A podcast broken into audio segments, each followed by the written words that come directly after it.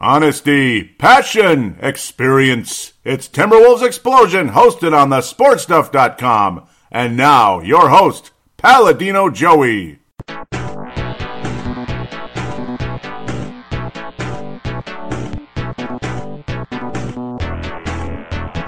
Hello again, Timberwolves fans. Are you ready for the explosion of Timberwolves basketball?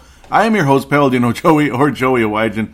Timberwolves Explosion is available on Apple Podcasts, Google Podcasts, iHeartRadio. I think it was popping up just as the last show came out, so that, you know, one for 8,378 episode. Yeah, that's what I called it. Uh, iHeartRadio, Spotify, which is a wonderful, wonderful Android and, and Apple app, and TuneIn Radio, and of course the other uh, outlets that have been mentioned in the past. Maybe I'll have a list just like the wonderful Courtside podcast does. Mr. Henry McCoy. No, I'm kidding. Mr. Wayne Wayne Hunt. So there's a reason why I uh, drew out the Timberwolves explosion segment of this uh, uh, introduction. Well, yeah. Who's left? I don't know. Uh, since in the last month, the Minnesota Timberwolves have traded away nine players. And since the uh, beginning of Gersson Rosas coming on board, there are only two players remaining.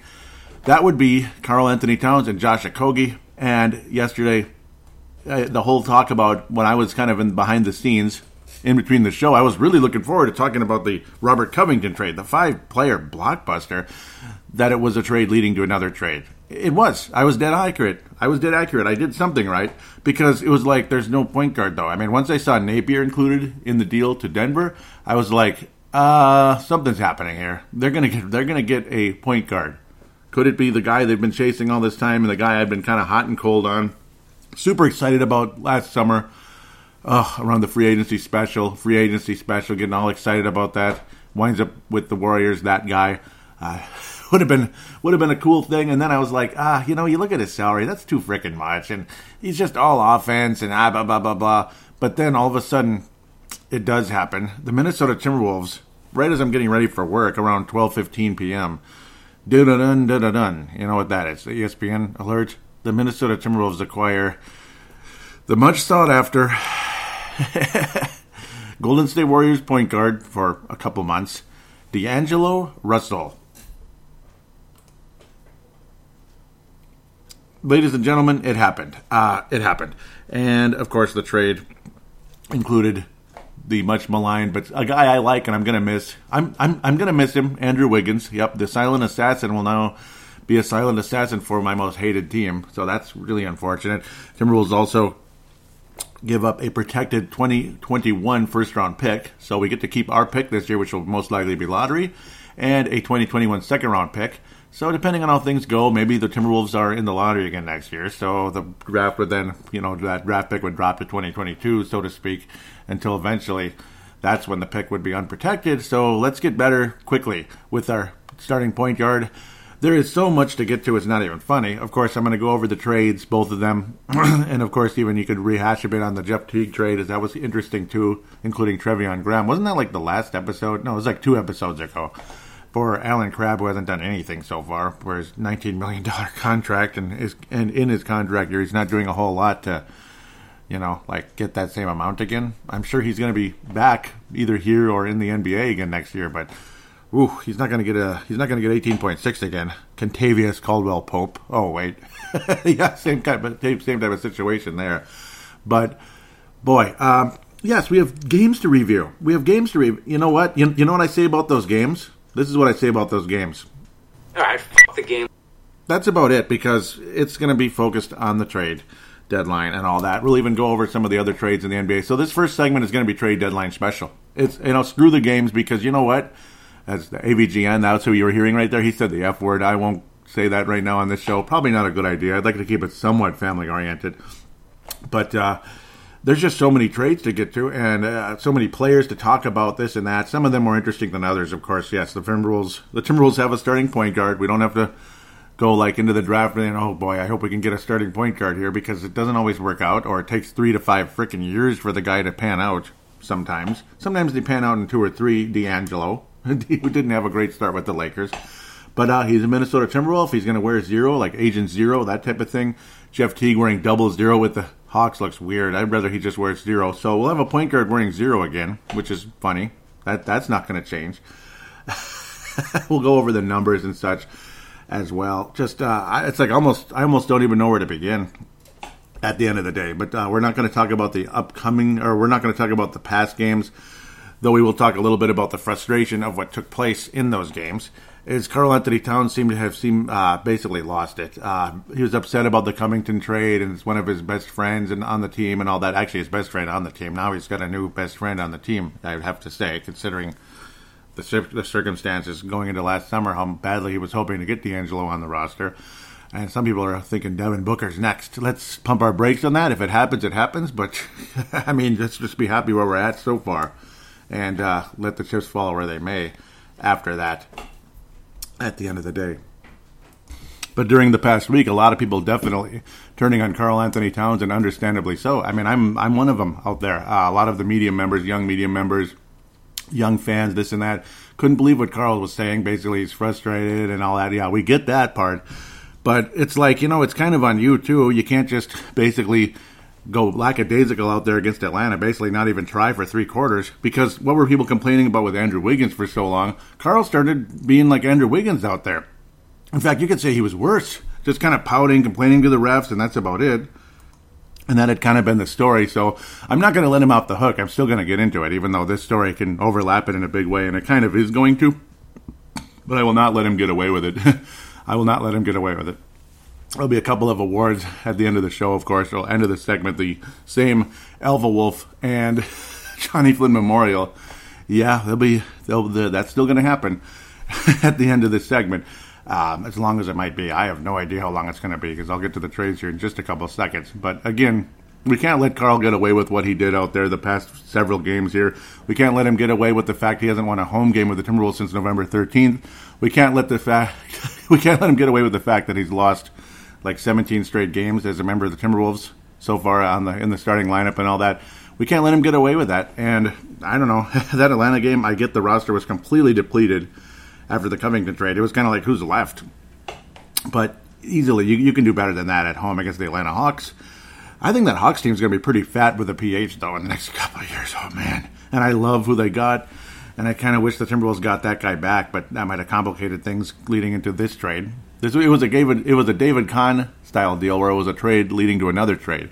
But this one actually had a destination where David Kahn, the destination was never there. It was just trade to trade to trade to trade to trade to trade to trade. But where, where's the final destination, David? Hello, hello, hello. Hello, hello. Oh, no, that's kind of where it was. Uh, Gersson Rosas, he got the feeling he swung and missed on on uh, the, the, point guard in the draft, Darius Garland, and all that.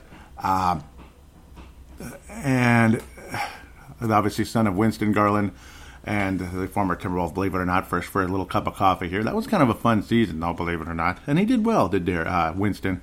But uh, we swung and missed on Darius Garland. You got Culver, who I think shows signs of this and that, but then shows signs of uh, it's, going to be a little while. Uh, but uh, there's definitely signs. He's got some mental toughness. I'm thrilled that he was not included in this uh, D'Angelo Russell trade. That was one of the reasons I was like, I don't want him because I figured Culver'd be gone, uh, and I figured trading Wiggins would be extremely hard to do. But we'll get back to that in a couple minutes as well. What I think might happen with Andrew in Golden State. It's going to be interesting, as an old friend once said. It's actually said several times back in the day. It's going to be interesting. But uh, Hawks team's going to be very good during that in that huge four-team Covington trade that led to other trades and boy, oh boy. But uh, no, the lack of effort against the, the Hawks was extremely frustrating. Sacramento game, it's like this and that. You see you see the same complaining, you see the same bad defense in most of these games. Though actually, I'd say it's a little bit better. At least the lack of points given up was improved. That's good. It's not like we're giving up 129 every night like we did to uh, like we did to Wayno's uh, Memphis Grizzlies. So I do think we'll get better, and they got a certain Timberwolf as well. Uh, a couple of them anyway. We'll get back to that again. I keep going back and forth. Let's get to the damn trades, okay? Let's just get to the damn trades. I keep stumbling over myself because I want to get to the damn trades, but uh, still, I had to say something about Karl-Anthony Towns, and we'll get to that probably a million more times this year if he keeps screwing around. So, leading back into earlier in the winter here, we'll just go back. We'll just go through all of them. And I'm not going to comment about everything and take two hours with the show like we used to with me and Marcus, the forecaster, back in the day. Uh, Marcus, as quiet as he is, he was pretty long winded and he's the greatest guy ever. And he, God, he's, he's an intelligent basketball mind. It's just, yeah, sometimes we kind of went back and forth too much and needed to move on. So, which is what I need to get onto now. The Jazz ended up getting, uh, Jordan Clarkson from Cleveland. Again, this was, you know, this is about a month ago, if I remember correctly, for Exum and picks. So to think absolutely nothing happened. Dante Exum, actually was pretty damn good against the Wolves right about that time. It's amazing. Nothing actually happened between uh, basically this week, this past week, or like about a, yeah, about a week ago now, and uh, the Dante Exum trade. So it was awfully quiet because teams are gearing up and getting ready. Gotta tell you, see, this trade probably fairly easy to consummate. Obviously, the Timberwolves traded away Jeff Teague and Treveon Graham to the Atlanta Hawks for Allen Crabbe. Again, this is actually a couple weeks ago already, if you can believe it. But to think nothing happened in between those two uh, trades, pretty crazy. But when you look at what was consummated yesterday, it'll go down as one of the most interesting and fascinating trade deadlines of all time. And I would say it is the most fascinating Timberwolves trade deadline of all time. Uh, the second most fascinating one was very depressing because it was Stephon Marbury going out. There were all kinds of rumors maybe we might have gotten Sam Cassell, which probably would have been good. We would have gotten him a couple years earlier and maybe made a run or two, which would have been very exciting at the end of the day. So that one's done. Sacramento Kings, this is a couple days ago. I remember uh, Trevor Ariza going to Portland, Wenyen Gabriel, Caleb Swanigan, all going to the Trailblazers from Sacramento for Kent Bazemore and Anthony Tolliver, two second round picks. Anthony Tolliver, as we saw cheering on the sidelines for Sacramento the other night, I'm like, oh, what's he doing there? And it's like, oh, that's right. He was part of the Blazers trade. So West Coast trade there. Justin Patton, General Justin Patton, who I wish the son of a gun panned out. I don't know if I talked about this in the last show, but I wish this guy panned out so bad because I'm going to say this for the rest of time the rest of the time, Karl-Anthony Towns is a member of the Minnesota Timberwolves. I'm talking too fast and my mind's bouncing. but the rest of the time, I'm just too excited today. I don't know why. Honestly, let's win a bleeping game first, right? Justin Patton. Just imagine if he panned out. Because he's a big, bruising center type of guy who can block some shots. That's what I want next to Karl-Anthony Towns. So Karl, and this whole talk of why would you take Justin Patton and he's going to play like 12 minutes a night? What a wasted pick you know, because he's going to have to play behind Karl. Why? Why does he have to play behind Karl? Do you realize most of you listening understand this, but a lot, but some of you might not agree. Some of you might not see it this way uh, or anything. Karl-Anthony Towns needs to play power forward full time, full time power forward, no more center. Maybe just a little touch of center here and there in uh, certain certain lineups and this and that, but not very much. Karl-Anthony Towns as a power forward would be free. He'd be blocking shots, he'd get more rebounds, he'd be able to do his stretch four thing, but I think he'd be more aggressive to the basket as well. Uh, Justin Patton was acquired for Isaiah Roby and cash. So I guess cash consideration still exists here and there. Willie Cauley Stein is also going to the Dallas Mavericks in another trade from the Golden State Hated Warriors for a 2020 second round pick from the Utah Jazz. So there you go. The Golden State Warriors, that's their first involvement leading up into the trade deadline and all that so now here's the the day before, a couple of days before the trade deadline, the big, big, fat, huge trade that led to multiple trades after that. And a certain center that went to the Hawks, I think they're going to be, he's going to be awesome. Uh, they're going to be an awesome team. I, I, really do. You got Cam Reddish, you got Trae Young, you got Hunter, you got Collins, uh, you got Teague. Okay, Teague's a nice backup point guard, I think, for them. I think he'll be good. but Clint Capela in the middle to go with those guys. Clint Capela, you know, the Houston Rockets, Clint Capela. Honestly, I don't know what the Rockets are doing other than getting Robert Covington was good. Jordan Bell will help. But Clint Capela, oh, Timberwolves end up trading away I still can't even believe the number. Five bleeping players in this trade that led to other trades. It was like a giant redwood tree branching out into other branches, uh, just branching out to other trades that just kept going. That would sprout smaller branches like limbs and branches. It just, you could go on forever. This was a trade tree. I'm telling you, man. Timberwolves made some interesting acquisitions, at least one, but maybe two. And of course, uh, yeah, actually three when you include the 2020 first rounder from the Nets. That's lottery protected. So if the Brooklyn Nets are in the lottery, we, we got to wait a year but it's a nice asset, the draft pick, not necessarily for trading, but to just get another, you know, player. Maybe you can get a Justin Patton that stays healthy. You know, wouldn't that be nice? Maybe you can get a Clint Capela type or something. You know, I mean, it doesn't have to be the third overall pick in the draft, especially these days where everybody wants guards that shoot three pointers or forwards that shoot three pointers or this and that. How about a nice shot blocking, rebounding, double double threat like Clint Capela to go alongside Karl Anthony Towns? Wouldn't that be fun? Wouldn't that be fun? Uh, 12 players were involved in this massive trade that led to other trades or kind of side deals here and there. Four team Diddy with the Houston Rockets, Atlanta Hawks, Minnesota Timberwolves, Denver Nuggets. What a bleeping mess. what a mess, but a beautiful trade. I can't imagine how long this took. I can't even imagine how long this trade took to consummate. Because, I mean, just think about it. Not only do you have to want the player, this team, this particular team has to want the player. The salaries have to be close, maybe not exact match. It has to be an exact match if you're over the cap, which certain teams are, I'm sure. I'm sure the Wolves are. Yeah, of course. It's not easy to do this type of stuff. So you can get all the salary to match, but then you're like, yeah, I don't want that guy though. I thought I, I, I mean, I, I'd, I'd rather have this other player, or I don't really want to give this guy up. And you could go on for days with that, just days, weeks. God, it'd be exhausting. Imagine Marcus the forecaster uh, consummating a trade like this. He'd be like, nah, because Marcus always second guesses, like, nah, you know, he, he'd be a tough, tough guy to trade with, boy. oh, yep, you know, he's a, he's a, he's, he's definitely a trade. He's definitely a wizard when it comes to that type of stuff. But uh, he would give people a hard time. So at the end of the day, the Houston Rockets get Robert Covington and Jordan Bell from the Timberwolves and a 2024 second round pick from the Golden State Warriors. All right. Atlanta Hawks get two centers, Clint Capela and Nene. We used to call him Nene Hilario. I guess it's just Nene. And then the Hawks waived him, which I think if there's an opening, a small little opening, I think the Wolves should consider that. Not that he's this great player, but, well, I mean well, when you look at some of these other guys on the Wolves roster that are going to play power forward, which I think might be better because they're bigger than Covington, this and that. They're younger and all that too, but I don't know. Maybe you get a big Nene to plug the middle and help Karl a little bit uh, in certain lineups. I don't think that would hurt too much. So that's a thing. That's something I would consider, but we'll see. Timberwolves. We'll we'll get back to them last because that's just how it's going to be. Denver Nuggets wind up with Gerald Green, Keita Bates-Diop, uh, Shabazz Napier and Noah Vonleh. So again, four Timberwolves leaving, five Timberwolves leaving.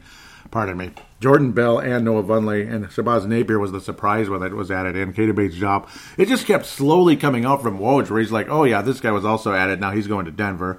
So the trade was consummated, but it's just more details are coming out because it was so darn big. Uh, Gerald Green, who's been moving around all over the place, he's out of Houston now. He'd been there for a couple of years. He's going to the Nuggets. That should be fun. Keita Bates-Diop already gone from the Timberwolves. Kind of sad, but after those multiple fouls beyond the three point line, that made me want to like pop a blood vessel. I was irate about that. Shabazz Napier, who provided some really nice energy via off the bench or via starting after Jeff Teague was moved to the bench and ultimately traded. And you can also see why uh, a certain tall guy that I love very much with the Wolves was not playing as much. I can see why now. We'll get back to that later. But I know Vonleh not getting any time with the Wolves either, along with Jordan Bell. They get to move on. I'm sure they were not happy with that situation, so they get a chance to hopefully get some more minutes. Shabazz, Shabazz, Shabazz, Napier getting traded to the Nuggets was the eyebrow raiser for me. They ultimately got a 2020 first round pick from the Rockets, which, you know, okay, be in the mid 20s or something like that. Um, but that was the eyebrow raiser, and that was the last player I saw included in this tra- uh, this trade, this big, massive 12 player trade that just whew, blew my mind. It just blew my mind, man. When Shabazz Napier was traded, and you saw no real guards, like point guards, coming back to the Wolves, I was like, my eyebrows went up. I'm like, something's happening here. Do you not look? Do you not see the situation? Jordan McLaughlin's going to get extended minutes with the Wolves. Huh.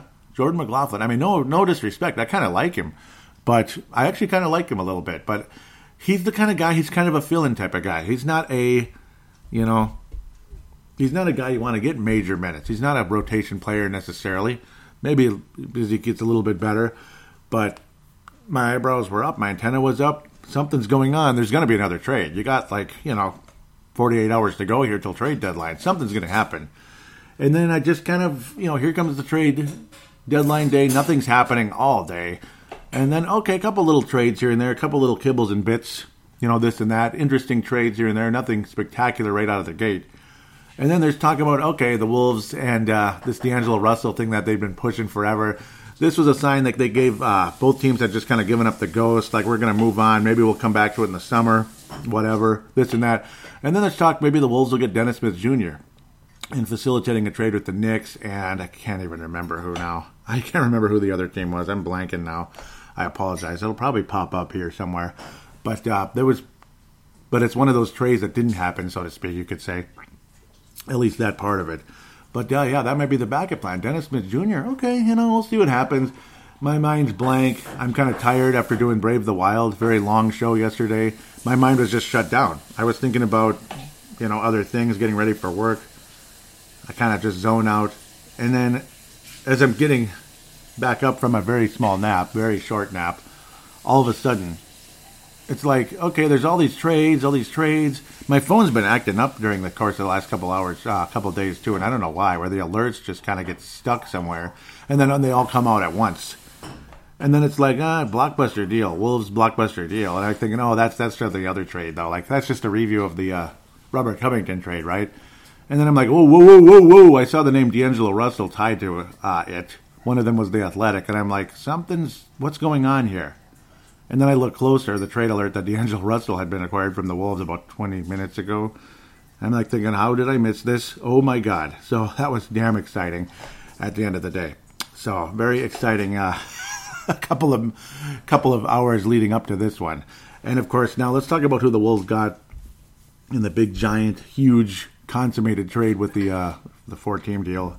Malik Beasley, who could be very interesting, a shooting guard who can shoot a bit he's had some moments. He was a you know reasonable pick, and a lot of people actually think he's got some pretty nice potential. Uh, he has got a qualifying offer leading into the offseason. He was the 19th pick in the 2016 draft. He's only 23 years of age, so he's only uh, he's a year younger than Wiggins and Towns. Six foot four, so definitely not a large guy, but he is a shooting guard, not a point guard. So the shooting guard position is going to be a little bit filled up. The small forward position is in oh boy, I don't know about the small forward position with the Timberwolves right now. I'm a little bit worried about that, to be quite honest. So I'm sifting back and forth here. I apologize.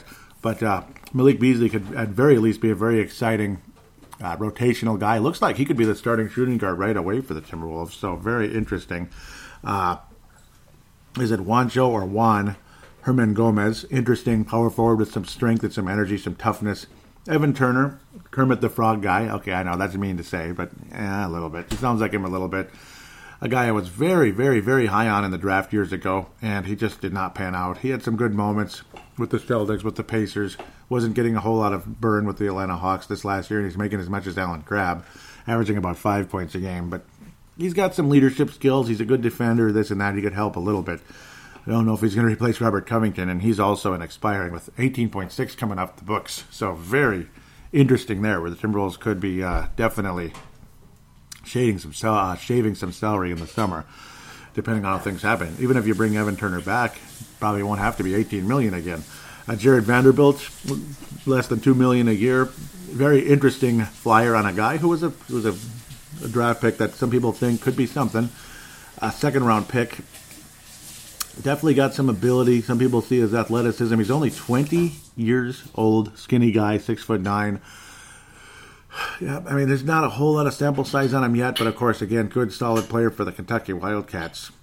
Uh, just very recently, and maybe came out of the draft a little too early. That's the one thing, but he's definitely a guy to take a flyer on and give a shot. I I think as an intriguing addition to the Timberwolves roster, and hopefully he gets some burn. And with uh, you know, with the young coach involved, I think he will get some time rather than, uh, you know, again, Tom Thibodeau or or uh, Rick Adelman. The guy never see the light of day.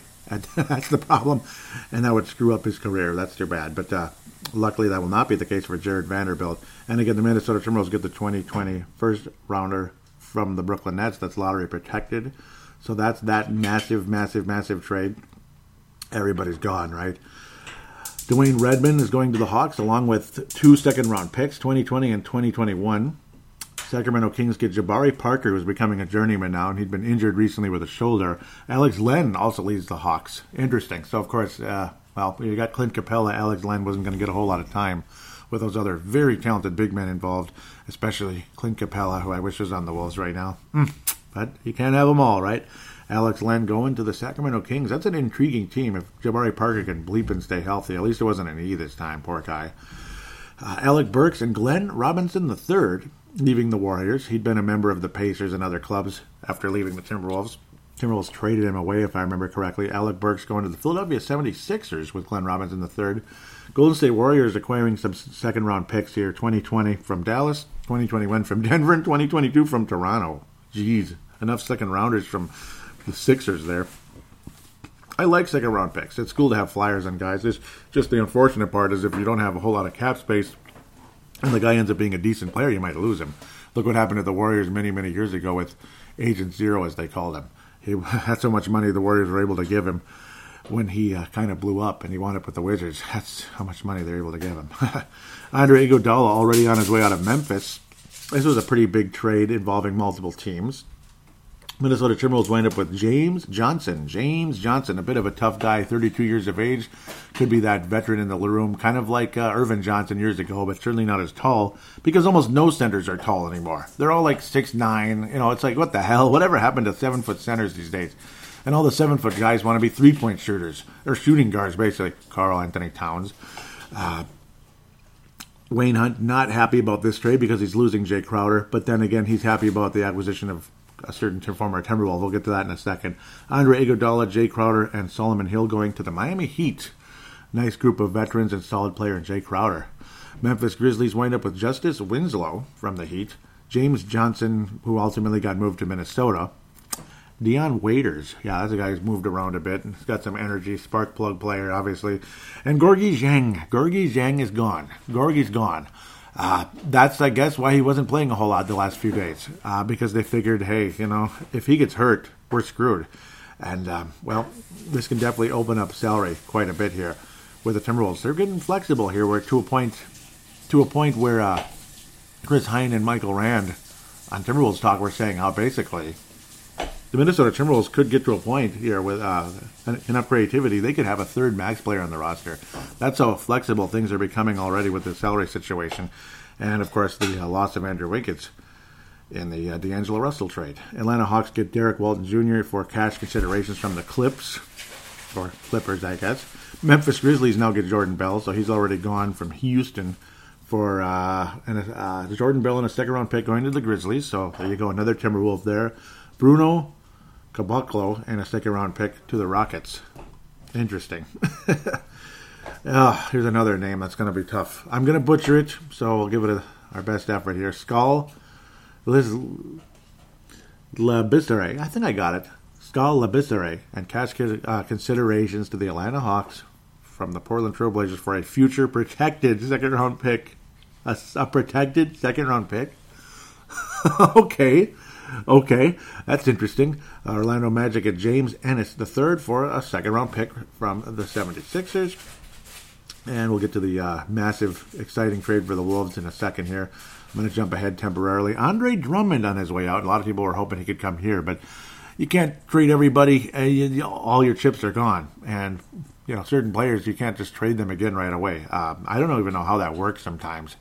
But uh, I guess it's something with the salary caps and this and that. Certain players, like like D'Angelo Russell could not come to the Wolves right away uh, after the Warriors acquired him. It just couldn't happen. It had to you had to wait the six months and all that. But then you get James Johnson going from the Grizzlies to the Wolves right away. So I guess Andre Drummond to the Cavs for John Henson, Brandon Knight, and a 2023 second rounder, lesser of, of Cleveland's or Golden State. So it's the lower of those two, depending on the situation. Interesting there. Jerome Robinson's going to the Wiz Cards, no, the the Wizards for uh, see, uh, Maurice Harkless is a three-team trade here. Maurice Harkless on a 2020 first-round pick, a second-round pick via Detroit to the Knicks. Marcus Morris Senior, Marcus Morris Senior, and Isaiah Thomas to the Clippers. Interesting, interesting, mm. very interesting indeed, right there. Huh. Marcus Morris to the Clippers. Very interesting. And Isaiah Thomas, Spark Plug. That's some good players there going to the Clippers. That team's getting ready to compete against the other LA team, the Battle of Los Angeles, as they're going to call it in uh, in late May. I got a feeling. I really got a feeling there. So the Warriors and the Timberwolves in their blockbuster uh, trade. Andrew Wiggins, a 2021 top three protected first round pick. So even if it's the fourth pick in the draft, the Warriors would get it. That's funny. So it's just protected from the top three. So it's not that protected. And a 2021 second round pick. So if the Wolves stink real bad, but don't get the third pick basically next year, oh boy, Warriors will get that pick. That'll hurt. So get better soon, Wolves. Get better right away. Timberwolves acquire Angelo Russell, Jacob Evans, and Omari Spellman. A couple of pieces added on board. We'll look at them for a couple seconds, if humanly possible. Uh, it's just not, you know, not a whole lot of sample size yet. Jacob Evans is another one of those six four guards. A little bit of muscle on him, coming from the Warriors. About five points, a rebound and a half, an assist. So at least he averages a full assist. He's a shooting guard who can shoot a little bit, I guess. Uh, he shot well against the Clippers this year. Good for him there. Uh, 34% from downtown, 32 overall, in 57 games from downtown. That's a big thing with the shooting guards these days. You're hoping they can uh, hit the three point shot. His field goal percentage has been horrendous. 34% basically for his career. So, okay, I mean, we'll see what happens there. So, God bless Jacob Evans. Hopefully, it can work out. He was a late first round pick who hasn't panned out so great just yet. But we'll see. 2018, only 22 years of age, plenty of time. I consider him a developmental guy, and if he's not so good, you don't really see a whole lot of promise out of him, then it is what it is, that type of thing. Uh, that's what Brent Jacobson was asking me via text yesterday around the time of this trade when I didn't even realize these guys were included. They just they just pop up like several hours after the whole thing. Oh, the Wolves got D'Angelo Russell for Wiggins and some picks, and it's like, well, there was other players involved. Go ahead and brush them to the side, I guess. But you know, it's nice to know. It's nice to know that these guys were also acquired. Thank you, Brent Jacobson, for passing that on to me because I might uh, it would have slipped through the cracks, but eventually I would have caught onto it, especially looking through, I suppose. Omari Spellman also added on board another six foot. Well, he's only six eight here. I thought he was six nine from Villanova. Kind of like that. He was the 30th pick in the draft for Atlanta in 2018. So two uh, first round picks at the end of the first round. Those kind of guys who still got to guarantee them some money and maybe hopefully there's something. They're kind of like glorified second round picks in a way, but. Uh, Spellman's done some stuff so far in the league. He's averaging about eight points and four and a half rebounds. That's not too bad. Uh, he's got some, some muscle on him, 245 for a six foot eight guy. Got a little muscle, some size. He's shooting 40% from downtown. 40%, or okay, 39. There, I'm being honest now. 39%. He can rebound a little bit. His defense is okay. You know, this one could be good. This one could be a good acquisition for the Timberwolves. Uh, hopefully it works out. Just wish he was a little taller because every power forward on the Wolves roster is not tall. They're just not.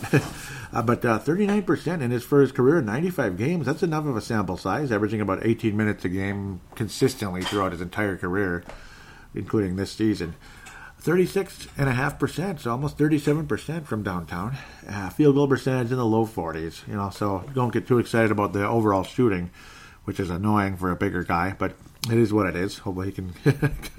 but that's what happens when you're a little shorter playing against a bunch of trees, possibly. I, I, I mean, you know, going up against a DeAndre Jordan type of guy or something. But um, not bad. Of course, the, the, Warriors have struggled mightily this year. The only they're the only team in the Western Conference with a worse record than the Timberwolves thus far this year. But uh, okay, Omari Spellman, go get him. Hopefully that works out. At the end of the day, it's going to be a, uh, you know, it's going to be very interesting, as I like to say. Uh, you look over the Wolves roster now. Again, you add James Johnson and such. Who's going to start? Who isn't? Well, we'll have to wait and see. I'm going to jump into that in a second. This is still showing the old lineup. That's irritating. Oh, I went to stats. That's kind of dumb. You look over the lineup, though, and you just see a completely different roster. Malik Beasley will wear number 25. Of course, Crab number 9. Jacob Evans, they're saying number 10.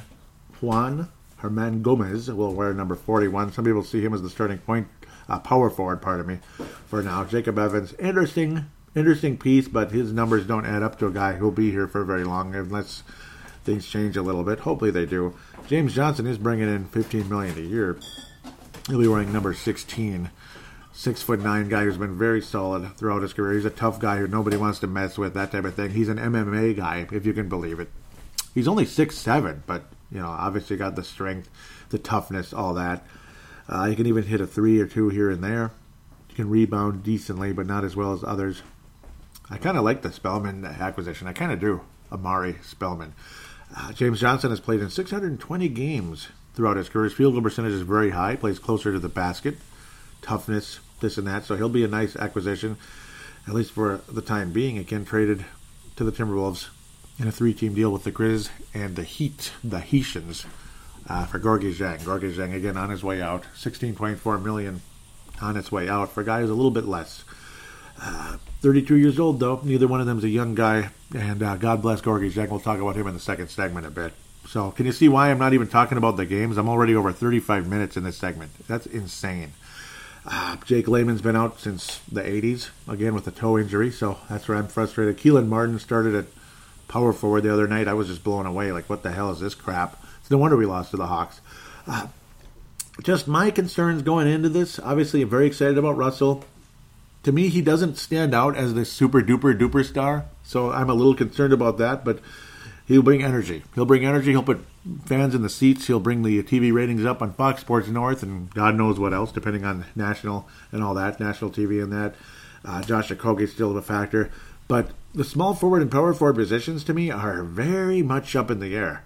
I mean, really up in the air at the end of the day. So I'm very concerned there. Hopefully, one of these young guys uh, can emerge as a starting power forward or center, which is what I'd highly prefer, actually. That's what I'd like. I wish the Wolves got like a legitimate guy who could play center and uh, move Towns over to power forward. I'm not talking about a star, but a guy who can start and plug the middle and provide some toughness. Maybe James Johnson can do that, but at six seven, I don't know. Uh, and I know it's today's NBA where everybody's smaller. I don't necessarily agree with all that. I like 6'11", 7 foot guys in the center position if possible. Uh, I think it's better sometimes, especially if it's going to involve shot blocking. But am I crazy about this trade and the acquisitions?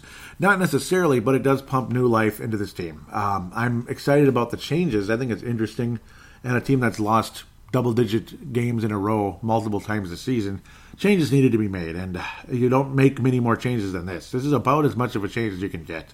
Uh, some of these guys came from winning organizations, some of them did not. The Warriors had been a winning organization until this year. the Hawks haven't been winning for a while, but they're a greatly improving team who probably wanted to clear some space for other players. Uh, Beasley is a very interesting, very interesting acquisition. He's the second most exciting out of the whole group, of course. And D'Angelo Russell is again going to put fans in the seats. He's going to make everybody watch FSN next time he's uh, the first time he's available. It's going to be very exciting. He can hit the three. He's not elite from three point range, but he can certainly get hot. He can go out for 50. Uh, can set other players up, and he's a way better fit for Karl-Anthony Towns than any point guard he's had throughout his NBA career thus far. Uh, so, definitely a very uh, exciting day for the Minnesota Timberwolves. It's just you wish the Timberwolves had a legitimate center slash power forward who could plug the middle. Uh, Naz Reid's got the size, but he plays like a bleeping shooting guard, which is annoying. It's annoying. Play like a power forward. Use your three point shot, but don't make it like 90% of your freaking game. that's that's what I'm worried about. He's out there 264 pounds, just kind of hit. Yep, just kind of, you know, soaring around the, uh, he's just kind of soaring around the arc the whole game. Naz Reid plugged the middle, damn it. And you could probably have a very successful career with that power and strength that he does have out of LSU. Naz Reid, I want him plugged in the middle a little bit. Go ahead and launch some threes here and there, but luckily he's only 20 years of age, and hopefully his game will continue to develop. With that said, it's been a very long segment almost can't stop, can I? I almost can't stop because it's too many acquisitions. And again, do you see why? I didn't talk about a single game. Because they're irrelevant at this point, other than, well, it sucks. And the losing streak is just getting worse and worse, and Karl made an ass of himself after last game. There's no question about that. He made an absolute ass of himself. And, I mean, there's no defending him. If you want to defend him, take those damn shades off and take the blue, uh, take the red pill take the blue pill and throw it out the window and take the red pill and wake up a little bit. Stop, stop blindly following everybody that doesn't deserve it sometimes. Um, small forward position, I'm very, very much. Uh, I don't know who our small forward is. We have like nine shooting guards who are all kind of undersized. Jarrett Culver's too skinny. Beasley's only six four. He cannot play small forward. Uh, I do not want Culver at small forward, even though I guess he might be the de facto guy. Uh, Okogie's only six four. So that's the only crappy part. Uh, as I wrap things up, I'm wishing Andrew Wiggins the best with the Golden State Warriors because I almost didn't even get to this. I'm wishing Andrew Wiggins the best with the Golden State Warriors. I am. Uh, he absolutely will be playing a starting role. He's going to be in a. he's going to be like a third wheel type of guy, third third option, as they say, with the team. That could still be a massive factor. I, I hate the Warriors with a passion. Everybody knows that. That's listened to the show and knows me off the mic. But with Steph Curry, Klay Thompson, Draymond Green, I think they're going to whip that guy into shape, uh, literally, like mentally into shape. And I do believe Andrew Wiggins will be in an environment where he's going to succeed. I, I, I do believe that. Uh, I think Steve Kerr is going to get him to be a better three point shooter. He's going to hit that corner shot that he was good at. What, what was it, the left corner? That's where his specialty has been. Now, of course, if you only have one shot, that's going to kill you. But if he can get good at those corner threes on a consistent basis and maybe, you know, top of the arc, that type of stuff, catch and shoot threes, and use some of that athleticism at times, athleticism at times when given the opportunity, when given a lane, this and that. Andrew Wiggins is going to succeed with the Golden State Warriors. That's my belief. I think his defense will get better too. Uh, those those big name players that have won rings are going to whip him into shape. Steve Kerr, how many rings does he have as a player now and as a coach? So he's got seven, because I know he won three in the row with the Bulls in the second three-peat. He won one with the Spurs, and now three with the Warriors. So he's got seven rings total. He's, he's got a box. He can't wear them all. He's got a box, unless he wants them on multiple hands. but uh, that's a big box of rings there uh, for uh, Steve Kerr. I don't like the last three he's won very much because I don't like the Warriors a whole lot, but it is what it is it's going to help Andrew Wiggins. Uh, it's probably a tough day for him. He probably figured he'd be in Minnesota for a very, very long time. Moving sucks, but hey, you're going to Northern California, and you're going to play with an organization that's going to get the best out of you. So God bless Andrew Wiggins. I wish him only the best. Mitchell Wiggins, one in a billion chance if he's listening, because I know my sister-in-law met him at Costco like a year or two ago, right before he signed the huge contract, literally like days before, which is funny. So Mitchell probably knew what was going on about that. He probably had a pretty good idea well, how much money was coming his son's way. Um, one in a million chance that's uh, that he's listening. Wishing you all the best. Wishing all you guys the best in uh, Northern California. I just hope the Warriors don't win another championship. But if they do, God bless Andrew Wiggins. That's the one guy on the team I'll be rooting for. Because there's always a couple guys on a team you'll be rooting for, even if it's a team you don't like. There's a couple guys. Like, I'm glad he got a ring. I'm glad it worked out for him. So that's what'll happen with Andrew Wiggins. Uh, good luck, Andrew. God bless. Uh, so let's wrap up the segment with the awards. This is going to get even more long winded probably now. The Alpha Wolf Award to this show, there's only one guy it can go to. And I mean, he deserves it with heaps of glory and uh, respect, considering the frustration he'd been through since taking over the job. it's striking out with this guy, striking out with that guy. Yeah, talking trades over, but that would be Gersson Rosas. I mean, he is alpha wolf with a bullet. He's the strongest alpha wolf for this this show in quite a long time.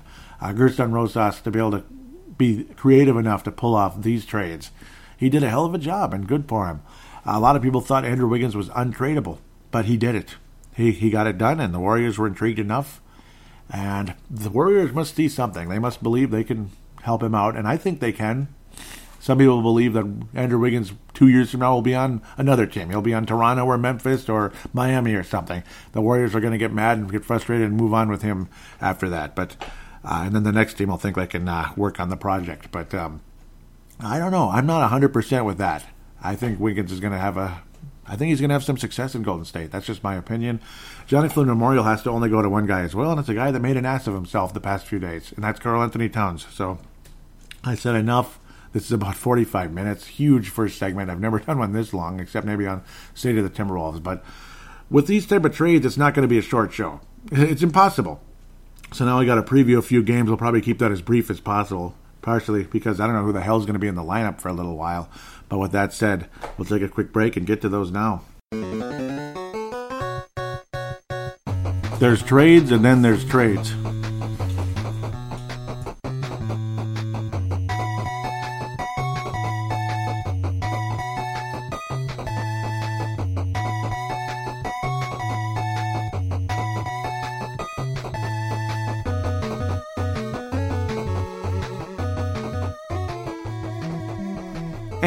We are back here on Timberwolves Explosion. Segment number two, we're going to look at some upcoming games, and of course, we'll probably keep talking about D'Angelo Russell and all that.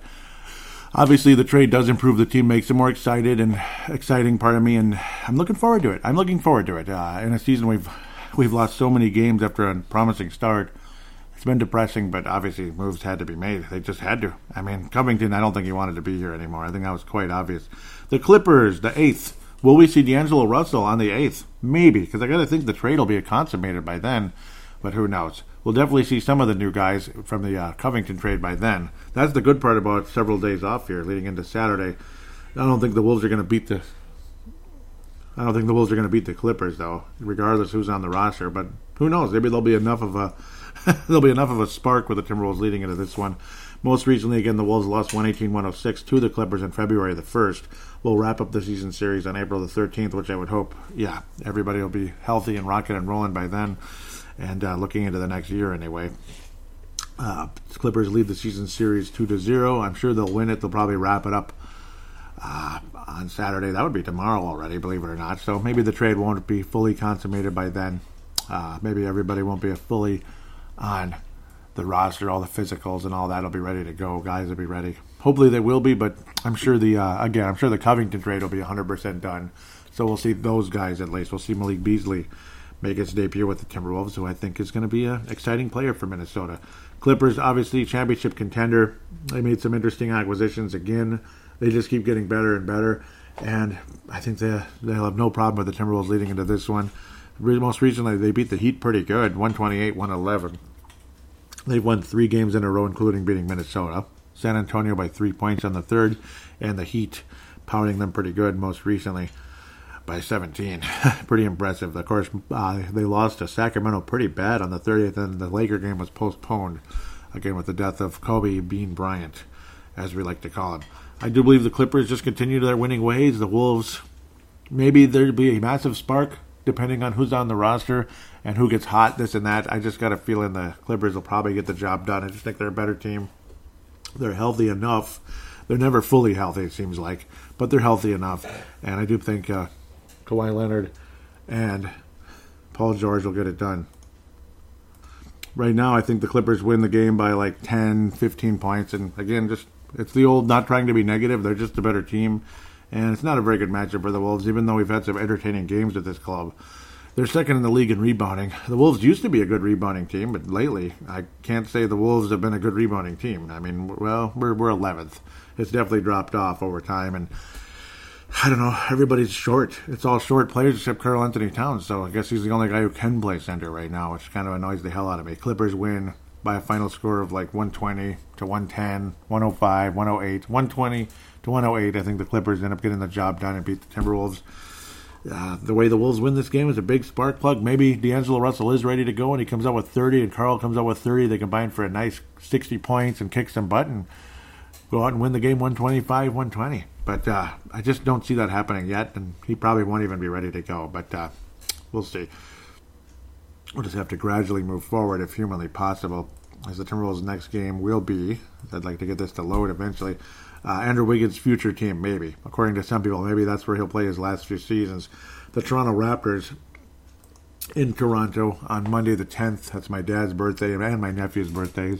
Pretty crazy stuff. Toronto's really been, wow. I mean, they've been on a run. They've been on fire. They've been playing great basketball. Scotiabank Arena, Scotiabank Arena. By this point, D'Angelo Russell should, should be 100% suited up and ready to go, and all the members of the Timberwolves that are, you know, new will be on board. Uh, the Timberwolves will have a better roster, at least, than we did against the Atlanta Hawks, because there was like hardly anybody suited up at that point after the Covington trade. Such a big group of players on their way out, and new players that just, you know, the trade wasn't 100% completed yet. Uh, Pascal Siakam has become a flat out superstar. I talked about that a couple episodes ago. Kyle Lowry is just Mr. Consistency. always loved him with Memphis years ago. And boy, was I right about that. But uh, he'd been a hell of a player. Of course, people called him a choke in the postseason. He overcame that last year in a big way. Fred VanVleet has had off and on little injuries pop up here and there, as have other players. A lot of guys have missed time on this team, but when they're on, they're on. Uh, 37 and 14, they're one of the best teams in the league, and there's no question about it. Uh, they beat the Pacers by a point recently. They've been on absolute fire. Pacers put up an awesome effort, beat the Pacers again by only one point. They crushed Atlanta 130 to 114, beat Cleveland 115 109, beat Detroit 105 92. Detroit is just, ugh. I feel bad for Dwane Casey. Crushed Chicago 129 102. So the Zach LaVine experiment continuing there. They'll play the Pacers again tonight, the Brooklyn Nets back to back, and then Minnesota on Feb the 10th, where we will see our full roster. I got to think by then. Now, in fact, I'll be flat out pissed off if we don't. Uh, looking forward to any type of press conference involving the Wolves. Maybe there will be something today. I'm not sure. I'm guessing not with D'Angelo Russell, but maybe the other group. Who knows? Maybe they'll do it all sometime. I don't know when because the Wolves go on the road to Toronto. So I don't know how quickly we can do that. Uh, this matchup is not going to be easy. They beat the Wolves by 10 points in late January on the 18th, 122 112. Again, it's hard to say with this team. I just think Toronto's going to keep the Wolves in a losing streak. Toronto's just on fire, but maybe the Wolves pull a rabbit out of their hat and end Toronto's winning streak and end our losing streak at the same time. But as of right now, I mean, we're talking the Clippers in Toronto here. It's not me just saying, oh, the Wolves suck. They're going to lose every game. We're playing Toronto and the Clippers. These are first place teams here that are awesome. Uh, first place caliber, actually. I guess the Clippers aren't in first in the Pacific Division because who's going to be? But Toronto's just dominating. They've passed the Boston Celtics now. That's how hot they've been. So, I mean, it's no joke. It's simply no joke with how well Toronto has played this season. It's been uh, quite, quite a run. It's like you want to just look at the standings overall just to prolong this show even more, I apologize. Uh, there's still seven games of the Bucks, which is crazy. But remember who won that series last year? 12 game winning streak for Toronto. I think they continue it, something like a 10, 15 point win over the Minnesota Timberwolves on Monday. But at least you'll get to see D'Angelo Russell. Maybe he'll get his 20 to 25 in the game. Karl will do this, will do that. Can't talk about Andrew Wiggins going back to Toronto anymore. They'll, they'll be talking about that in uh, in Golden State. We'll see what happens with that. Maybe he'll be Maple Jordan there. But at first, he's going to be the third option. Maybe over time, though, because he's significantly younger than the other guys, he'll uh, take a bigger role with the Golden State Warriors. Maybe the number two or number one guy, if uh, he truly does become a legitimate player like he was supposed to be coming out of the draft years ago. Los Angeles Lakers, yeah, they've they've been mediocre lately, and the Clippers are only two and a half games behind them in the in the Western Conference. So, and they made the adjustment. So if you win the division, but you're like ten games worse than like you know, the second place team in the other division, you're not going to have the number two seed anymore. You might wind up with the fourth seed. It's all about winning percentage now in the uh, the Western Conference, Eastern Conference. Clippers absolutely earning it. Uh, luckily for the Nuggets, though, they're super close anyway. They'll be the third seed, only by a half game behind the Clippers. That's how good the Denver Nuggets are, and a big reason why I'm uncomfortable uh, playing them. Timberwolves have lost 13 in a row. I think it gets to 15. I think it gets to 15, but it will end against a team that's definitely worse than us at home in Target Center. This is the night when D'Angelo Russell gets his 35, maybe. Karl-Anthony Towns gets 35 also. I mean, we're going to see like a 70 point combination between these guys. I got a feeling it's going to be a fun night. You're playing against a team that's actually got one more win than us. But I got to think the Hornets are worse than the Timberwolves right now, despite a pretty nice roster. It's a crying shame how bad the Hornets are. Uh, the Wolves crushed them by 22 points way back on October 25th. I don't even want to look at the numbers now because it's a totally different team. It's hard to analyze where things are going to head with these teams now because, I mean, I think the Wolves got better. I think the roster turnover is a good thing. Certain big men weren't even getting any playing time, and I can't imagine that was healthy in the locker room. Can't imagine it was. Um, to me, there's just, you know, it's not like it's no excuse, but then again, it is no excuse. This is going to be like a homecoming game for the Timberwolves. You know how the homecoming game you know, Hopkins Royals, whatever. You get the idea. And you play against a team that's probably not as good as you. Usually, that's usually what you want to do. And then you, you, it's a oh, let's let's roll. You know, it's going to be a pep fest for the Minnesota Timberwolves. This will probably be D'Angelo Russell's debut. I don't think it's going to be in Target Center on Saturday. Certain other players will be, but I do believe this will be the debut of D'Angelo Russell in Target Center, and it's going to be a little, you know, it's going to be an exciting night on Wednesday. Wednesday the 12th, leading into this one. It's going to be a very fun night. Uh, Wednesday, Feb the 12th. Again, the Wolves crushed the uh, Charlotte Hornets, and I think we end up uh, the season sweep over the Hornets. We can say we swept somebody. We we swatted the the Hornet. We swatted the Hornet. We poisoned their nest. Yeah, yeah. We poisoned their nest. Or like you know, took a big giant Super Soaker 2000 to it. We we blew it out of the the. we blew it off the canopy so it didn't wasn't stinging people anymore. That type of thing. It's just how it goes at the end of the day. Uh, Charlotte doesn't score a whole lot of points. They don't rebound. Their field goal percentage is slightly worse than ours, which is funny. We're both at the bottom of the league. Free throw percentage is slightly worse than ours. And three point percentage is a little bit better, which is funny because we're the best three point shooting team in the league at 29th and 32.5%, but hopefully that'll improve greatly. I think there will be a coming out party for the Timberwolves. It's going to be like 125 to 105. The Wolves are going to beat the Hornets by 20. I think D'Angelo and Karl both go for 30 plus in the game. He combined for up to 70 points in the game. Maybe somebody gets 40 in the game. We'll, we'll see what happens. Maybe it'll be a 30 and 40 type of effort. But I do believe the Wolves have a coming out party and beat the, the Hornets pretty good in this one. And put it this way if they don't, if they come out slackadaisical and get to 16 losses in a row, unless you know some other surprise win along the way against the Clippers or the Raptors, which I highly doubt at this point.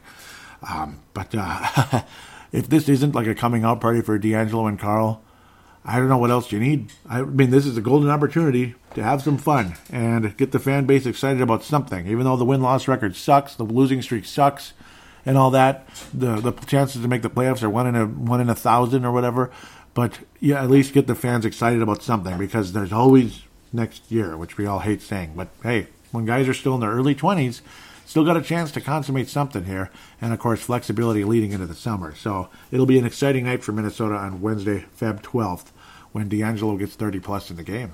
Everybody's going to be quite excited and quite happy about that one. So there's you go. Wolves go one and two and finally end the losing streak versus a team that's probably worse than us, but still a nice little coming out party for the Minnesota Timberwolves nonetheless. With that said, we're going to get to a busy fan interaction segment. This show is just going to keep on rolling.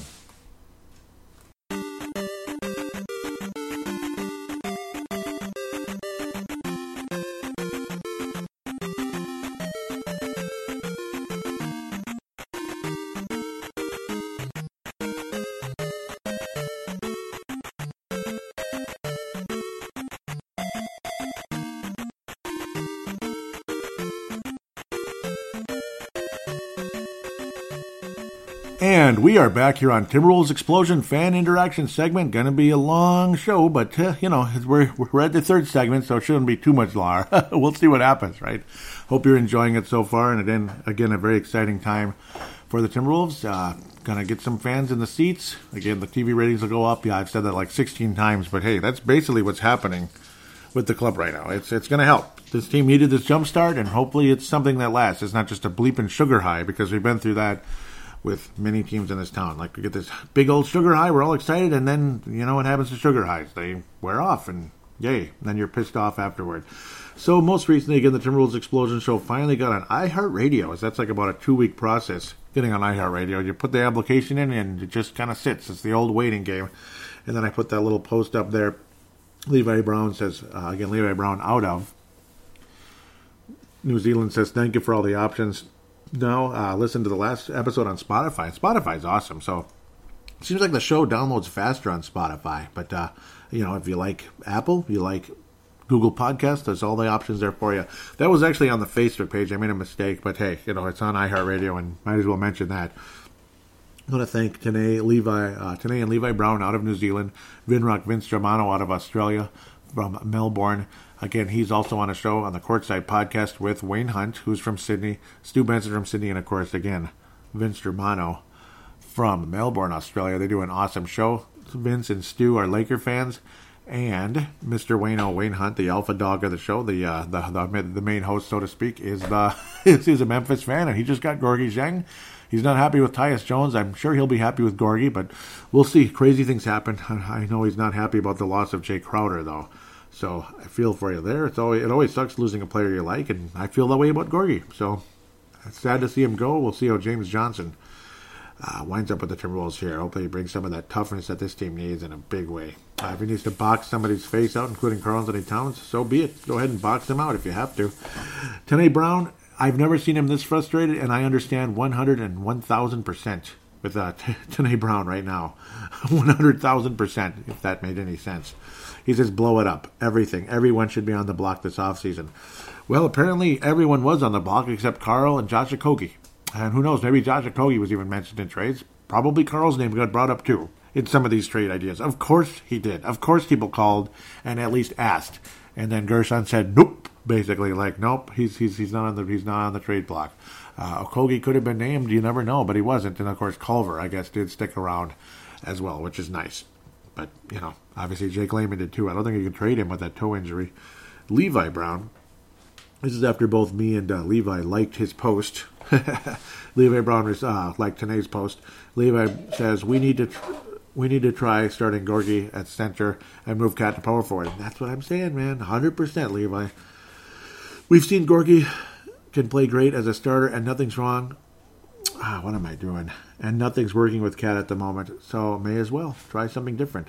Feels like no end in sight to this losing streak, and it sure has felt that way. This is a couple of days ago. In fact, this was right about the same time of the uh, the uh, Covington trade. I do believe when uh, posted on Feb 5th, the Covington trade hadn't happened yet.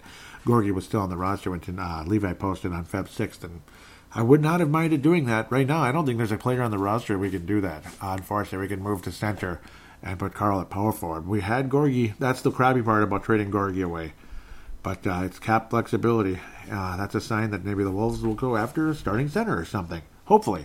Somebody big who can plug the middle, who maybe doesn't have to get the ball a whole lot.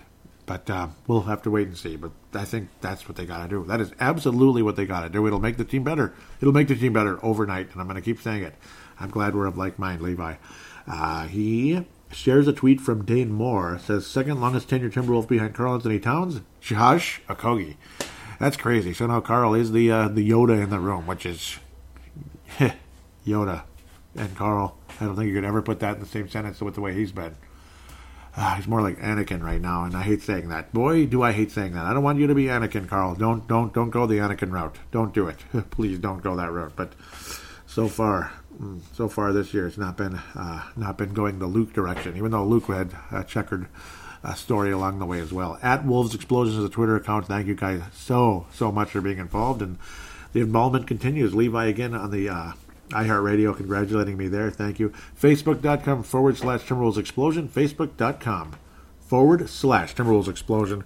I'll go to a visitor post real quick, and then I'm going to jump back and forth because there's the big one from uh, Wayne Hunt later uh, in the afternoon. But we'll do the one first. He goes, Question What if you woke up in the morning and Cat was traded? What would be your initial reaction, and what would you expect in return? The new GM has seen where the team has been headed. He's a smart guy. Surely a rebuild isn't totally out of the question. Thoughts? Well, it's definitely a definitely changing the entire roster was the was definitely the plan. This must have been right before the Covington trade. It must have been, or right about that. Yeah, it, it had to be because Feb the fifth was the Covington trade, if I remember correctly. That was pretty crazy. Actually, no, it wasn't. It was like the day before. So that's why I thought maybe Karl's the next guy to get traded. Some people actually thought he might have gotten traded yesterday who knows? I'm sure his name was brought up, not from us, but from the outside sources hoping to get him. Uh, Wayne Hunt then posted a uh, very green picture of Karl Anthony Towns wearing a Celtic jersey, which who knows? who knows? That could have happened, right? You never know. Uh, what would I have thought? Well, let's go back in time a bit to when D'Angelo Russell had not been acquired yet. It's one of those situations where it would have been like kind of it is what it is. That would have been my feeling. Uh, they would have came to the conclusion it's not working out. He's not happy here. Uh, we don't really seem to have this or that. We don't have enough of a. We don't have a path to success by by uh, building around Karl Anthony Towns properly. We can't trade Wiggins. We can't trade this guy. We can't make a move. Wiggins doesn't seem to get better. This and that. Nobody wants Wiggins. Oh, woe is us. It would have been that kind of situation. So I would have basically just said it is what it is. Uh, what would I have expected in return? Multiple first round picks, uh, some uh, some young players if possible, and one guy who's you know uh, I'd like to get a big center in return of some sort, something like that. At least somebody who's a name, maybe a D'Angelo Russell type of a name, somebody around that level to go along, go along with uh, draft picks and that. You, you you have to expect that at least one first round pick, at least one first round pick protected or not, whatever it is. If it's two first round picks protected, if it's one first round pick, I'd say just top three protected. Like if you're the fifth pick in the draft, we still get it. It would have to be something along those lines. Uh, if you only get one first rounder, but if it's two, then fine, lottery protected, whatever. At least you get multiple picks and uh, a significant player of some sorts and then the, the spare parts, kibbles and bits. Plus, if Karl was traded, you know there'd be kibbles and bits mixed, into that trade as well from from our end, which of course always takes place depending on how many people get traded away. So we'll get back to his major post on the uh, uh, at about two o'clock yesterday afternoon, two o'clock this time in the United States, different in Australia, obviously, several hour difference there. this is something I would have gotten into if there was time for it, but uh, it's basically Glenn Taylor slew, sued for being rich asshole by Kevin McHale and others. Basically, it was kind of a big bully business move, kind of a you know that big businessmen make sometimes, where it's kind of mafia like a little bit. Where oh you're gonna fire my daughter-in-law? Oh oh really? Okay, well guess what I'm gonna do? I have enough money to invest enough in this company I can take full control of it run you into the bleeping ground. And oh, guess what? She's she's going to be right back in the same job as before. In fact, maybe even a promotion. So na na na boo boo. That's basically what he did. He ran the team. Uh, the uh, it's a, it was a health business into the ground basically, which was pretty messed up. It's pretty messed up stuff. Kevin McHale was, believe it or not, involved with that company. He was a major investor in that company. So that's where the rich asshole thing is. Why you title the headline that way? It's kind of silly. It makes it look like jargon, like like an Onion article, but but I guess that's what rich assholes do sometimes. They literally, you know, that's how guys do business sometimes. They kind of roll in and they, they, they bully their way to the top because they have the, the means to do so.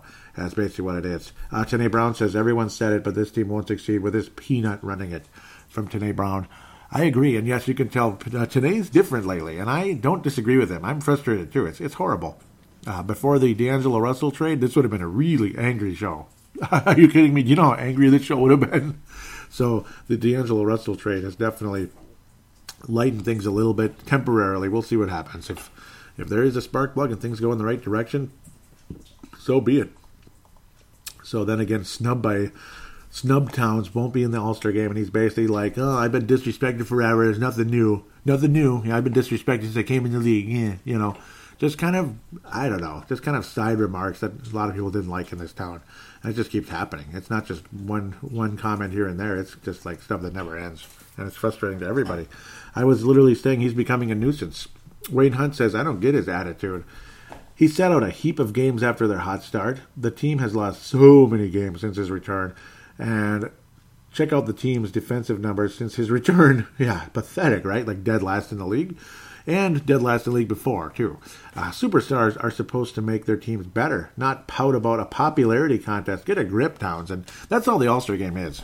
Just like awards in the workplace most of the time. It's just a bleeping popularity contest. It's annoying and frustrating, but you move on. When you see somebody who doesn't deserve it, get it. You know, nothing inside there, right? When you see somebody who doesn't deserve it get some kind of award, and other people are freaking freaking pissed off because well, you know, you know they kick that other person's ass any day of the week. But that's how it is. Popularity contest. Uh, though I don't think Karl did deserve to make it, regardless. I was saying I've been getting, I've long been getting flack for the guy is all talk for saying the guy is all talk because it's turning out he really is. It's got to stop. Yeah, like the whole thing about oh, I, you know, I'm tired of losing and we're gonna be so much better. I'm gonna make sure of it. Da da da da da. And it's like, well, then go ahead and do it. Talk is cheap. And then people went after me on uh, a certain Facebook page. I not name it, but you can probably guess which one. They're like, yeah, Cat sucked last year, getting all sarcastic at me. And it's like, first of all, I never said he sucked. But all this endless talk and drama isn't making the team better, and it's not making him any better either. It's not impressing me, for one, as a veteran basketball fan who's been watching for about 30 years. It's not impressing me at all. It's just talk. Just bleep and go on and play. You don't need to do all the drama. Uh, Wayne Hunt says 100. I would not be surprised if he demands a trade down the line. Forgot the nickname. Forget the nickname Cat. I'm going to start calling him Katrina, and I don't blame you at all. I was saying I never call him Cat. It's overrated anyway, and I think Katrina is more accurate, and that's what it's been lately. Just too much complaining. Uh, absolutely. Uh, well, he won't demand a trade now, but he was going to. he was going to if this uh, trade didn't happen this massive trade. Uh, this is when all the rumors were spiraling around and blah blah blah. They were just you know spinning around all over the place. Tanae Brown says Wolves got to move on this one. He'll be available come the offseason. Sounds like Golden State wants to see how the team runs at full strength with him. That being uh, him being uh, uh, D'Angelo Russell. Can't the t- can't get tunnel vision. I hope they're exploring other avenues. And yes, well, they definitely were pursuing this guy, and they definitely went that direction. So it that Houston, that multi-team Houston Atlanta thing ended up not including D'Angelo Russell, and then the Wolves went up doing it one-on-one with Golden State the next couple uh, the next couple days. So pretty cool, pretty exciting at the end of the day. So as I get a sip of coffee here. and move forward. so, I gotta love that chocolate wonder. Ah, good stuff. Caribou, yep. It's a free plug, I guess. What the hell? Chocolate wonder's good stuff, man. Um, there it is, the four team trade. Covington, Clint Capela, blah, blah, blah, blah, blah. Woj bomb, Woj bomb, Woj bomb, Woj bomb. Yes. Woj bomb alert. 15 comments and most relevant. Yeah, no, all comments. Even though mine aren't relevant, right? Because I'd rather hear from you guys. I was saying, for lack of better words, I think Atlanta's just going to be awesome in the next couple of years. Clint Capela, yep. I was saying it looks like something else is brewing because there is only one point guard on, on the. Okay, let's start over. It looks like something else is brewing because there is only one point guard on the roster. Hint, hint. Well, was I right or was I right? That's all I got to say about that. It was like, duh. It was super obvious, wasn't it? That something else was brewing. Janae Brown says, we'll find out soon enough. I heard whispers, uh, I heard whispers a while ago that Dennis Smith Jr. was Plan B, which I'm not excited about. But we wouldn't have to give up the farm for him at least. And luckily, the Wolves didn't really give up the farm for D'Angelo Russell, which is the most surprising thing. And that's where Gersson Rosas comes out looking damn good after this trade. I mean, amazing. He looks, he looks really good after this trade. And the couple trades, you could actually say. Wayne Hunt, replying back to your Tanae Brown, says, Talent wise, it's not bad. Has he just been misunderstood so far in his career, or does his attitude stink? That's being uh, Dennis Smith Jr. I'd give him a chance. If the Wolves are not going to be competitive, then they might as well be fun to watch. and you know that that's going to happen now. And who knows? You get you get the right pieces, and it just might all click. And sometimes it does. It might just all click. Today Brown responds with, "I wish we could make a trade for some winning talent. The last couple months, I've had so many Butler was right moments. Oh yes, Yes, you have, and I, I have too. Uh, oh man, let's see. Brother was right moments. Would be nice to see Smith come in with a chip on his shoulder and just go out and ball. At least if we're fun to watch, I might make it to the end of the game watching because it's been a while. Yep. Oh wow. Oh wow. Yep. And Wayne Hunt wraps up this uh, segment. At least I think so. Oh, there there is more. Uh, it's just this little segment with him and uh, Tanae. Wayne Hunt says, Man, I applaud you guys for sticking with your team through thick and thin. It's not easy, but it's that much better when they turn around. I agree with both you and Vince Germano. Butler was dead right about the Wolves' young stars, but he was also a dick the way he went around it. Yes, he was. but knowing where Butler came from, he's always been a straight shooter and backed himself. Outside looking in, I think writing's on the wall for the Wolves. At least it was, and now we'll see what happens. Great thoughts, guys. We're going to keep this moving. Yeah, it keeps it does keep moving. That's for darn sure. Uh, yep, this was after the. Uh, I was saying I just wish we were the ones getting Clint Capela. Wayne Hunt says you are going to love Malik Beasley. I actually really wanted him on the Grizz for a while, and I don't blame you. He's going to be interesting. Uh, I think he's intriguing, and he's only 23. Wayne Hunt responds back again to me. Says you got to start the kid, and I, I think so. I think he'll be the starting shooting guard as soon as possible. Hopefully, as soon as manana, or should we say tomorrow, against the Clippers at Target Center. I, I hope he does start. I hope so. Tanae Brown starts this uh, little bit here with uh, thank you, front office, for not giving up everything to get D'Lo. And no, they didn't, because little did we know what was still coming. But they did not give up everything to get D'Lo. I saw some speculation it was going to cost Wiggins, Okogie, and an unprotected first. We've got some decent talent back there. Looking forward to seeing these new guys playing, especially Beasley, and me too. And that's the cool part again. When the Wolves did get D'Lo, as we like to call him, you didn't have to give up Culver or Okogie. Uh, the the draft pick is protected only to number three, though, so uh, so it is kind of unprotected, unfortunately. But it's next year, and hopefully the Timberwolves are significantly better. This year would have been a big bummer because I think the Wolves are going to be top five, probably. In fact, I hope they are top five. I hope that we don't move way down uh, one way or another. Like we like teams move past us and blah blah blah. Of course, we don't want that, but I don't know. Um, it'd be good to get some energy going, but also it'd be nice to get another guy maybe who's better than Culver, uh, who plays a bigger position. I think the Wolves desperately need to get a center. Now uh, we don't have to worry about point guard, shooting guard. I think we're okay. If there's a spectacular shooting guard there who's a cat miss, I get it. But I think we're just fine. You still got Culver.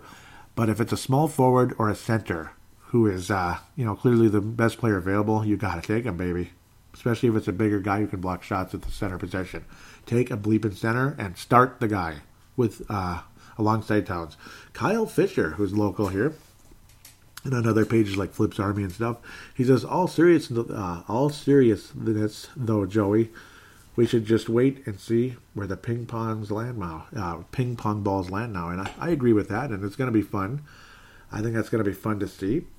I was saying this season is toast, no doubt about it, and I hope and pray that we can land the right guy in the draft. He was saying point guard issue just got even worse. Yep, and I was like thinking, what does he mean? Because that was before I saw I saw that Shabazz Napier was uh, traded in the deal. That was actually slightly before. That's what made me jump to it, and then I started looking. I'm like, oh my god, oh my god, something's up. That was when I first posted like. Uh, there's there's no point guard hardly, and something's going to happen. So here's the actual thread of the trade. Boom, you know, about 21 hours ago now at this time. Warriors trade D'Angelo Russell to Timberwolves. Got some reaction. Sebastian Barton responds with, more importantly, Wiggins is finally gone. yeah, Wiggins is finally gone, all right.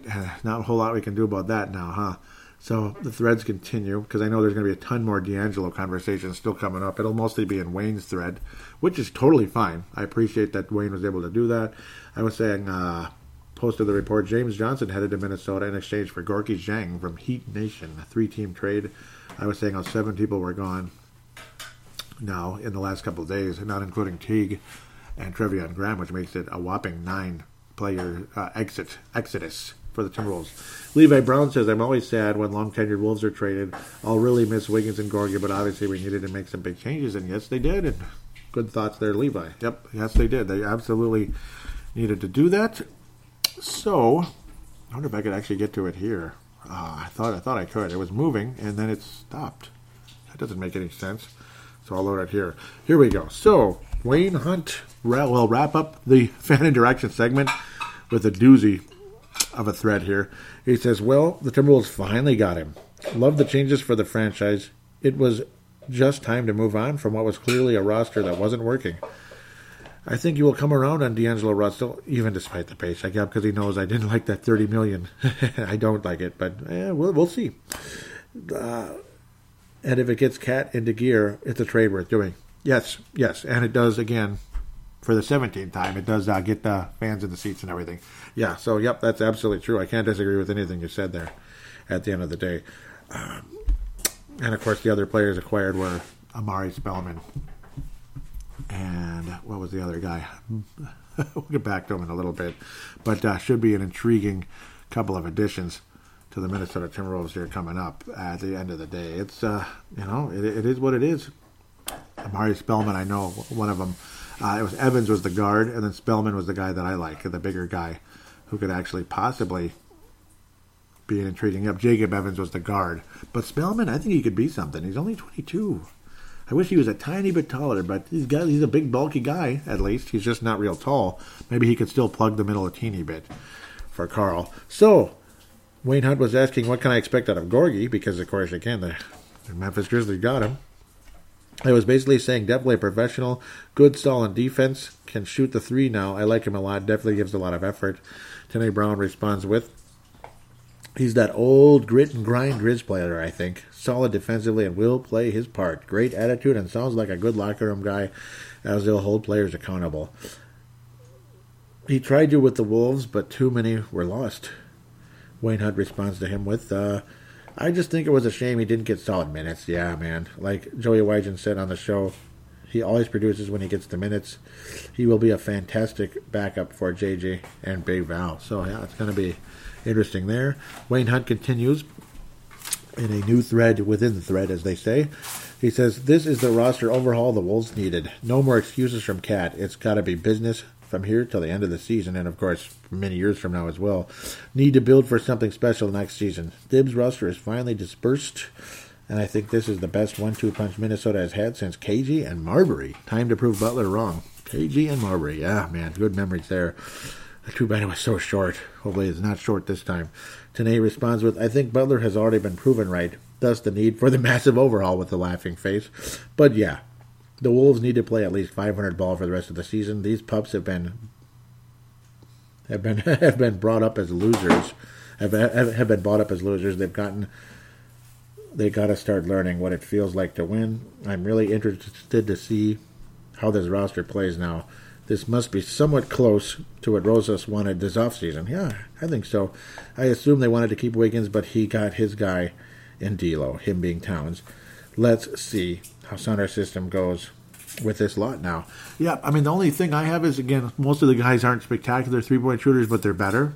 So maybe we can get the percentage up a little bit, and well, maybe via the draft, who knows? Maybe with that that uh, mid round pick, mid first round pick from the Nets, maybe you can get a, a, a three point specialist somewhere along the way. And with the upper pick, who knows? Maybe maybe the three point specialist is in the high pick, and then the the slightly lower pick will be uh, the big bruising center. So I think you got to get a nice shooter and a big bruising center. That's what you got to get. Plain and simple. Easier said than done, but it's got to get done. Wayne Hunt responds with couldn't agree more. Love the combo of D'Lo, Beasley, Towns, and yes, including Beasley in there. I can't disagree with that. And yes, Tanae Brown mentions something that's been going on. The men mentioned the last couple of days. Trust the process, the process, like trust the process with the golden, uh, the uh, Philadelphia 76ers. It's process, like process. Yes. Tanae Brown says, "Holy crap." Or excuse me, Will uh, Wayne Hunt says, "Holy crap! I nearly fell out of my seat laughing." Yep, he loved it. And now they show Karl Anthony Towns. Wayne Hunt shows Karl Anthony Towns holding a, a Russell jersey. I wonder if that's a real photo or photoshopped. Because these days you never know. If that's real, that's funny and that's cool. Wayne Hunt loving that one. Tanae responds with hope that Diva sorts his shit out. And I hope he does too. I hope he does sort it out. It's frustrating.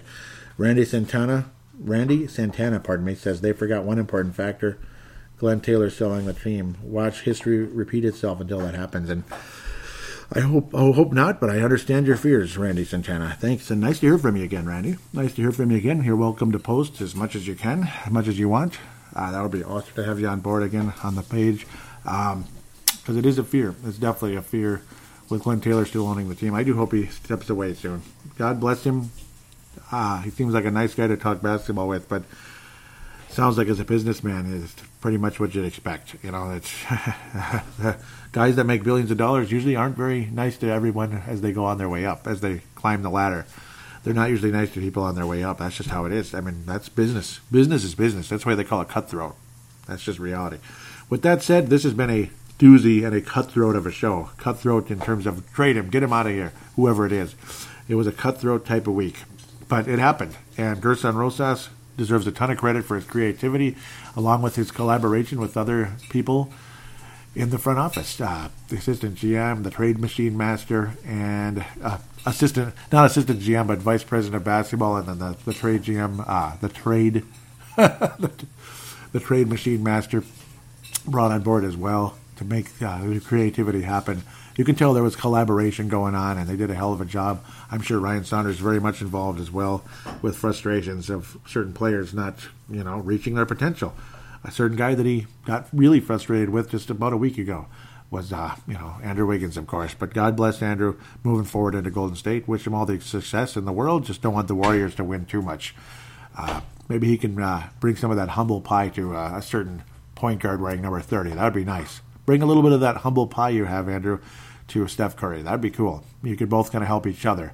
Curry can help you have a little more, you know, like go out and kick some ass uh, attitude, that type of thing. Maybe a chip on your shoulder on the court a little more, but you can also give him a little bit of that humble pie in return. That would be nice. That'd be a fair trade, I think. At the end of the day, I think we could all like to see Steph Curry be a little bit more humble once in a blue moon, other than just doing interviews, I suppose, which he's kind of friendly there. He seems like a nice guy when he's not on the court, actually. But with that said, with that said, it is what it is. It's been long. I've talked enough. I've enjoyed every minute of it, despite the fact it's you know it's a lot of information. It's a little bit of an overload because it's so many players. I'm sure my wife's tired of hearing me, but it is what it is. It's okay. but it is what it is. It's been a blast of a show. It's uh, this is this is why we do podcasts for days like this. This is why we do podcasts, and I couldn't wait to get the heck out of work yesterday because it was like right as the workday was starting, all this happened. And it's like, seriously, now I'm stuck for 10 long hours of work. But that's life, you know, that's life. Sometimes it's not like I'm going to call in and say, oh, sorry, Timberwolves made a big trade. I'm not coming. So it is what it is. Uh, luckily, we're able to get this done. and bring to you my opinions and get to hear yours as well. Thank you so much for all your involvement with the show to help consummate a hell of a 90 minute episode, which is pretty much where this is heading here in the next couple seconds. Going to pass on some uh, contact details. Of course, gave the shout out to the Courtside podcast. Highly recommended. You got to listen to that. Of course, again, at Wolves Explosions, the Twitter account, facebook.com forward slash forward slash Timber, uh, Timberwolves Explosions is the Facebook page. Paladino Live at yahoo.com is the email address when you want to do a uh, audio submission. Basically, use any smart device on the planet. There's a voice recording application that's on every smart device on the planet. Just open it, click record, talk, treat it like a phone call, hit stop, and then save it and email it to paladinolive at yahoo.com, which I will then convert it into an MP3 file thanks to zamzar.com, who does it to me for free, does it for me for free because it's a small enough file. And then, well, that's great. Uh, if you want to convert a much larger file, there's a subscription monthly fee, that type of thing. More than happy to give them a free plug because they give me a very valuable free service when it comes to this show, and especially Purple Mafia. Come on, guys, call in. Let's get some, uh, audio submissions going. I want to hear what you have to say. I know Vince Germano's got a lot on his mind about something he didn't share with me what it was, but uh, maybe if you don't want to share that particular thing, you can share something else, whatever it is because there's a lot to talk about. D'Angelo Russell, maybe Kobe, maybe something completely different. Cat, maybe Jimmy Butler, whatever it is. Love to hear from any of you that could please uh, do that if you're willing to make the time and do that. If not, I understand you're busy. Maybe you don't want to say too much, whatever it is. But uh, if you're willing to, we'd love to hear from you. Final thing, please write a positive rating for Timberwolves Explosion on Apple Podcasts slash iTunes, whatever it is, or whatever other application that allows you to write uh, reviews for individual shows. Would greatly appreciate if you do that. And then when I see it, I will bring it up and thank you on air. Thank you very kindly on air. Unless you don't want me to do that, just let me know. But with that said, hope to hear from you on Twitter, Facebook, audio submission, whatever it is. And uh, God bless. Go Timberwolves, and let's go. Let's let's have some fun.